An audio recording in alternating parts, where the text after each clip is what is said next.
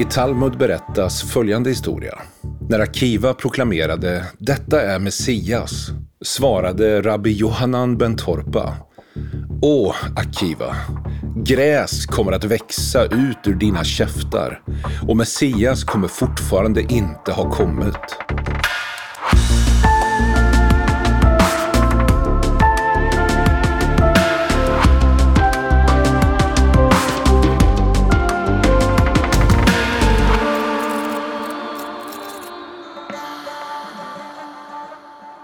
Roar, det har blivit dags för eh, kortversionen av vilket årtal då? Långt tillbaka, år 135. Just det, och den korta versionen då, varför är detta ett så viktigt årtal för vår berättelse? Vi pratar om det andra stora judiska upproret och eh, det får enorma konsekvenser för det judiska folket hur de sen kommer att uh, vara spridda ut över världen, inte längre ha en egen stat, nation och även hur de kommer att tänka om sig själv. Så ett väldigt viktigt årtal faktiskt. Mm. Eh, det här är ju under höjdpunkten av det romerska riket som ju präglar även vår historia. Vi skandinaver beskrivs som att vi lever i romersk järnålder. Så att eh, romarriket är ju den stora spelaren och strax innan här har de sin största geografiska utspridning. Eh, så det är ett enormt rike som just nu befinner sig under Pax Romana, den romerska freden. Alltså det är in, inre fred kan man säga och de har ett stort, stort rike. Eh, men var befinner sig judarna egentligen? Judarna befinner sig i landet Israel eh, fortfarande. Efter, även efter år 70 så fanns det ju en del kvar där. Eh, sen befinner de sig i, alltså i babylonska, alltså efterkommande av det babylonska fångenskapet, eh, Mesopotamienområdet. Men de har även spritt sig då, eh, runt hela Medelhavet. Så de, de finns i alla länderna, både norra Afrika och norr om Medelhavet. Just det. Ehm, och eh, som vi backar tillbaka då så har vi alltså, vi talar nu om det andra stora judiska upproret mot romarna. Eh, det första var alltså mellan år 66 och år 70 eller 73 då. År 70 förstörs Jerusalem och templet förstörs, vilket är den stora händelsen. År 73 faller Masada-fästningen som den sista utposten för det judiska upproret. Ehm, men vad har hänt därifrån, från år 73 fram till 132 då, där det här judiska upproret på allvar blossar upp som vi pratar om idag? Då har vi ju, judarna försöker ju samla sig, liksom på något sätt eh, hitta sig själv efter den här katastrofen som år 70 var. Eh, de inställer ett, eh, ett nytt ledarskap, det rabbinska ledarskapet, Javna. Och sen så vet man att under den här tiden så växer ju egentligen motståndet mot judar i romarriket generellt. Redan innan år 70 så var det mycket motstånd mot dem. Det där upproret gjorde dem inte mer populära. De anses som ateister och så vidare. Så kommer vi till år 115, 117. Då är kejsaren Trajanus, han är väldigt upptagen med krigförande mot eh, parterna. Och då gör judarna uppror internt i romarriket, alltså på Cypern, eh, Kyrene i norra Afrika, Egypten, Mesopotamien också faktiskt, gör de uppror. Mm.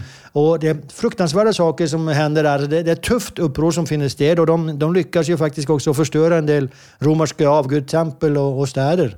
Mm. Så, eh, Så så även om det är romersk fred så får ju romarna kämpa med uppror. Eh, här är judarna några av de mest framgångsrika redan år 115.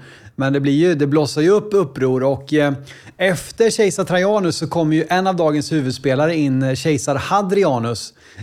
som ju vi känner som han som byggde Hadrianus mur, alltså muren uppe mellan England och Skottland. och det säger någonting om bara utbredandet av det här riket. Han byggde en mur uppe i, i norra England och samtidigt då så håller han på och försöker hantera judarna nere i, eh, i dagens Israel. Och liksom han har ända in i Mellanöstern och Nordafrika och så vidare. Så det är ett enormt rike. Men Adrianus han har ju lite idéer för hur han ska kunna stilla de här upproren som blossar upp hela tiden. Vad, vad är hans tankar? Precis, han, han, eh, han ser att eh, vi måste styrkas invändigt. Det är det som är hans grej. Och eh, då så vill han avskaffa all nationalism, lokal nationalism. Han tänker det viktiga nu är inte att du är jude eller vad du nu är, men att du är romare. Och då ska du också tillbe de romerska gudarna. Så det, det är som mm. religiös, det är monoteism, eller ska vi kalla homogenitet, nationellt och religiöst, som han är ute efter. Mm. Och det kommer ju direkt i konflikt med judisk tro och, och liv. Precis, så att han, eh, Han tycker helt enkelt att vi kan inte ha alla de här småreligionerna, småkulturerna, småkungarna överallt, utan nu är vi romare allihopa. Eh, och då är ju liksom judarna också, eftersom att de är monoteister, de tror på en gud, eh, den sanna guden, Bibelns gud, Abrahams, Isaks och Jakobs gud. Så de kan ju liksom inte ta in romerska gudar också, vilket en del andra lydriken gör. Okej då, vi kan väl vi kan väl börja tillbe era gudar också, men judarna, för dem är det otänkbart. Liksom. Och judarna har ju också många särarter, alltså omskärelse, de äter kosher, de firar sabbat, eh, de gör inga statyer av sina gudar och allt det här gör ju att de, de framstår ju som aliens liksom i, eh, i romarnas ögon. Så det är en väldig, väldiga fördomar ja, de där. anses vara ateister, så det är ju speciellt. Just det, de tror inte på våra gudar. Så då, de har inte ens några statyer av sina gudar, eller sin gud, så att de tror inte på någon. Då. Men här så börjar ju nu, det, det, det, det, är ju lite olika här nu om upproret kommer som ett resultat av att Hadrianus drar åt, drar åt skruvarna så att säga runt judarna.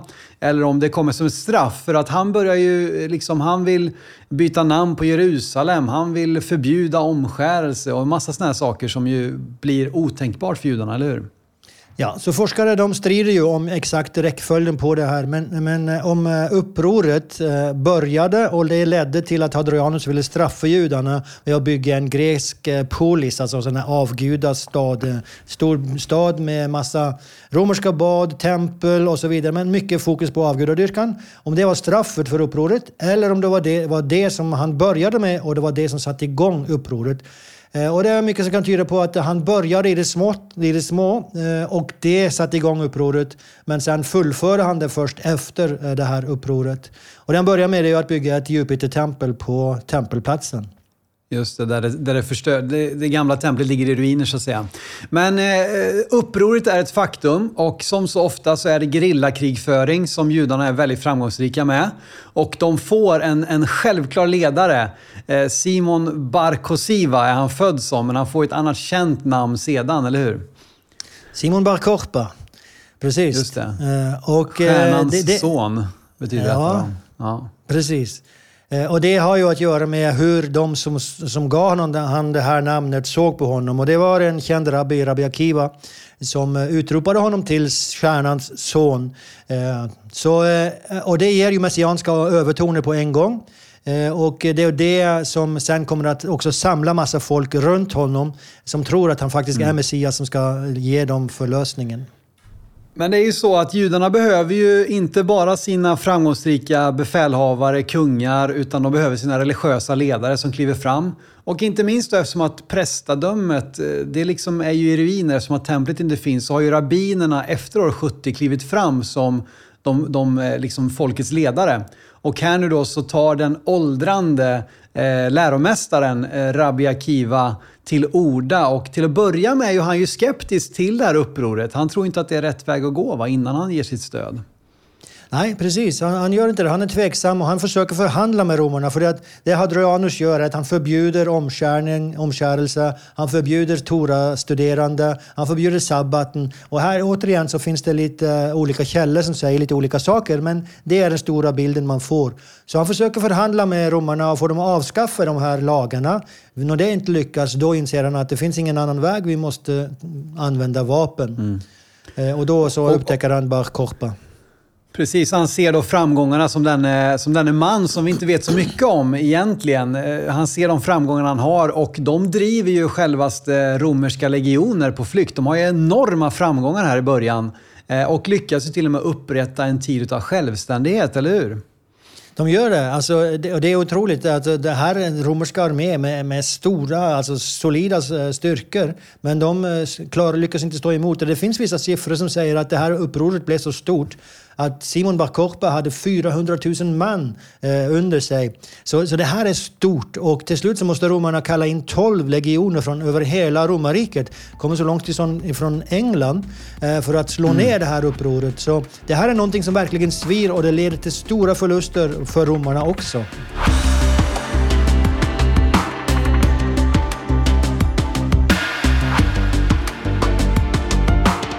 Och de har alltså tre och ett halvt år eller något i den stilen där, där det finns en judisk eh, typ av stat. Och eh, hur kan man veta egentligen att, att de, de lyckades uppnå den här självständigheten där de alltså tar kontroll över Jerusalem och stora delar av Judeen?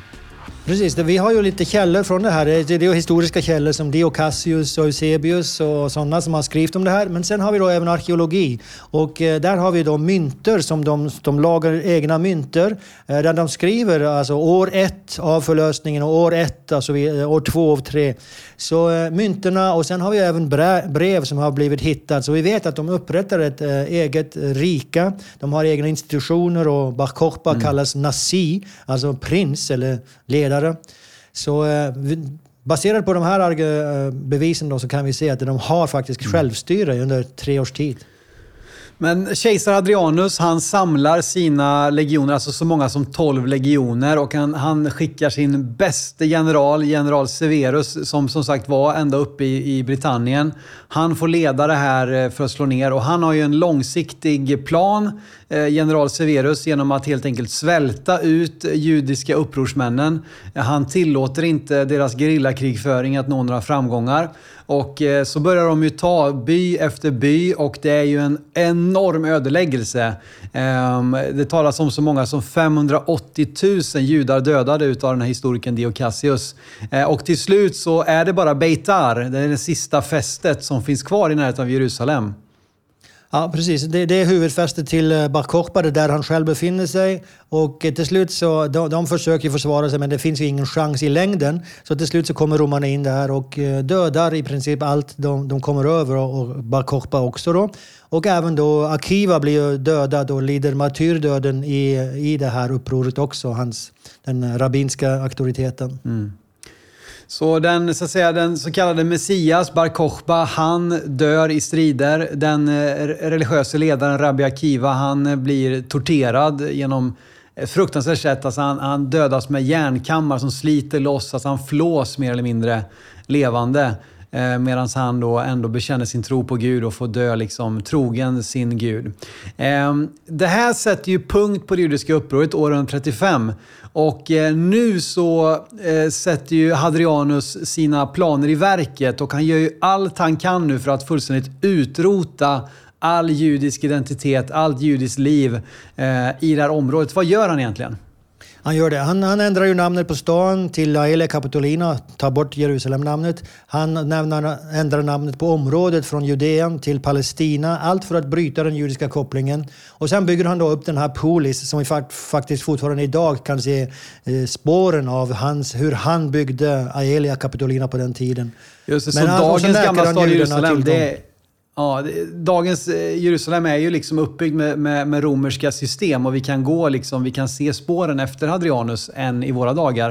Eh, men han förbjuder till och med judar att vistas i Jerusalem, eller hur? Han gör det. Så de får, eh, efter ett tag så får de komma en gång om året och det har vi bevis på från senare kyrkofäder på 300-talet att de fick komma dit en gång om året och sörja över förstörelsen av sin stad. Mm. Men de, de drar ju då norrut till Galileen, de som finns kvar, och där så etableras det då ett judiskt center uppe i Galileen.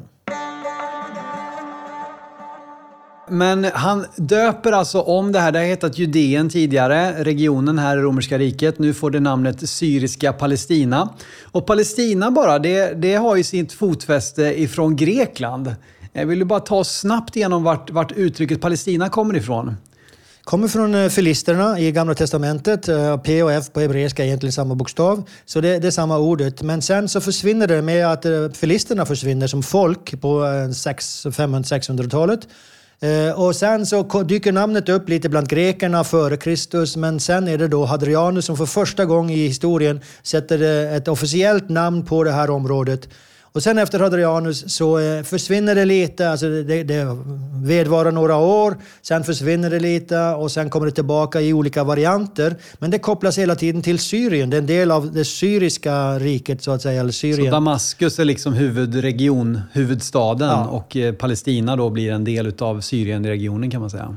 Precis, och sen är det först på 1700-1800-talet när européerna återigen börjar intressera sig för området, att de tar upp igen det här namnet och, och, Palestina och verkligen kallar det det. Så när vi kommer till vår tid så är det liksom anerkänt eh, med, under mm. det namnet. Men Filistena, det var alltså greker som eh, beger sig från grekiska öar till området runt Gaza, får fotfäste där och sen då får, får eh, det här området namnet utav kejsar Hadrianus som ju då har överlevt in i våra dagar. Men lite vår poäng här är väl just att eh, visa vart just begreppet Palestina kommer ifrån och att det just inte heller har funnits något land eller stat som heter Palestina utan det har varit eh, en benämning på, på ett geografiskt område som hela tiden har varit kopplat antingen till Damaskus eller till då eh, de kristnas eh, korsfararriket eller liksom eh, ja, lite, lite olika sätt här då. Men det får två direkta konsekvenser också det här upproret som ju verkligen sätter punkten på judarnas upprorsvilja. Vill du bara beskriva de två konsekvenserna lite kort här innan vi avslutar? Ja, precis. Eh, alltså det ena är ju det att det här leder till ett brott mellan eh, kristna kyrkan, som nu är på väg att ta form, och judendomen. Eh, för det att de jesustroende judarna, de följde ju inte Bar Kokhba. När han blev utropad att vara Messias, då förstod de att det här kan inte gå för våran del. Och då blir de ju ansedd som förrädare, så här har vi den orsaken. Sen utvecklas det då i kyrkan också en antisemitisk teologi. Så där har vi ett rejält brott som bara blir värre och värre med åren som går. Och det andra är att det utvecklas en lite pacifistisk attityd hos judarna. För nu har de inte längre en egen stat, de har inte självstyre som de har haft även under romarna. Eh, och de blir mer intresserade i att ta, leva sitt dagliga liv, eh, sina religiösa lagar och håller på med en intern debatt som gäller dem själva och deras relation till Israels Gud.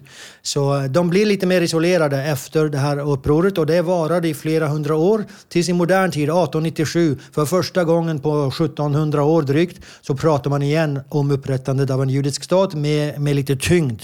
Det har varit lite figurer innan också, men då är det verkligen tyngd bak det hela.